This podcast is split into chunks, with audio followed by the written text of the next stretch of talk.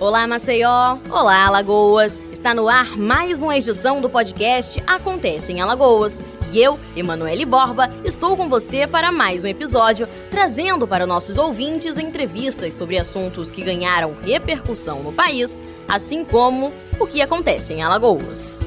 Podcast CBN. Os últimos meses podem até não terem se apresentado como os melhores para a economia local. Porém, mesmo com as limitações impostas pelo período pandêmico, um levantamento feito pela Kitja, que é uma plataforma de recuperação de crédito facilitadora de pagamentos de pendência em âmbito nacional, apresentou um dado interessante. Alagoas registrou um aumento de 67% percentual de negociação de dívidas, o que, mesmo num período atípico, pode significar uma resposta positiva da economia local. Para conversar sobre esse comportamento particular do Estado, que foi contra a maré de dívidas enfrentada por grande parte dos brasileiros, convidamos o CEO da Kitjá, Luiz Henrique Garcia, que nos apresenta rapidamente sobre a empresa e o cenário da busca por renegociações em Alagoas. A Kit já é uma empresa que existe desde 2016 e desde então, mês a mês, ampliando sua estrutura de atendimento aos clientes e capilaridade, bem como aumentando também a estrutura de credores para sempre poder atingir mais pessoas com os descontos de negociação.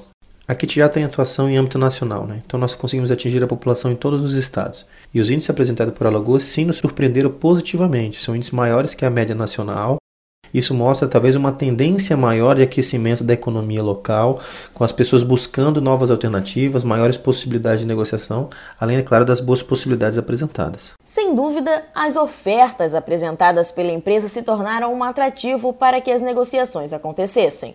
Porém, é necessário também ter condições acessíveis para entrada e parcelamento, para que assim um contrato possa seguir e, consequentemente, o endividado caminhe rumo a se estabilizar financeiramente falando. Dessa forma, Luiz Henrique analisa que a circulação de dinheiro no momento foi direcionado e bem utilizado em prol dessa reorganização financeira.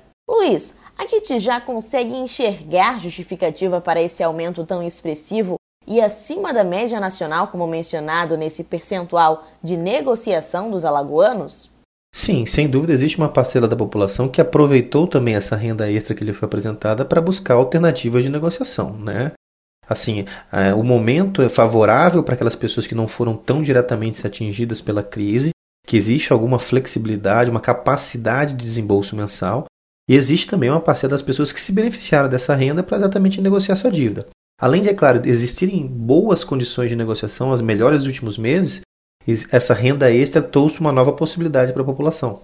A principal justificativa é exatamente essas boas possibilidades de desconto, taxas e prazos mais alongados que estão sendo apresentados. De forma geral, os bancos e redes varejistas têm feito uma grande flexibilização, uma atração maior a essa parcela da população que não foi tão atingida pela pandemia para buscar negócio. Claro que num primeiro momento as pessoas tendem a tomar um pouco mais de cuidado, com um consumo um pouco mais consciente, e aos poucos, quando ela consegue enxergar esta nova realidade, usar também esse recurso que está disponível para buscar negociações. Como as condições são muito boas, a tendência é que uma, maior quantidade de pessoas se aproximem buscando esse tipo de negócio. Estar inadimplente no mercado nem sempre é um problema tão grande quanto parece.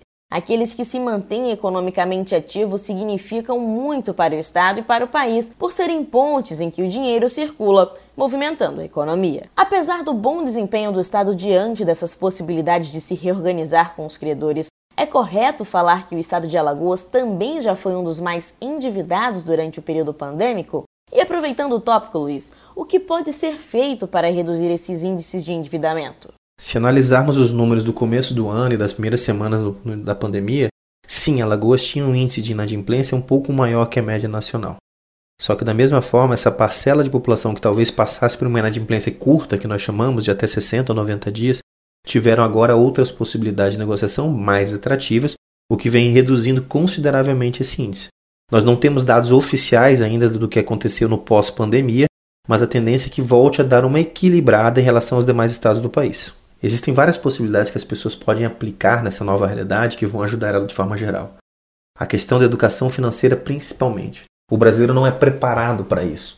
O brasileiro tende a guardar o dinheiro que lhe sobra, sendo que na verdade o movimento é inverso. O brasileiro deve primeiro guardar o dinheiro e depois gastar aquilo que lhe sobra.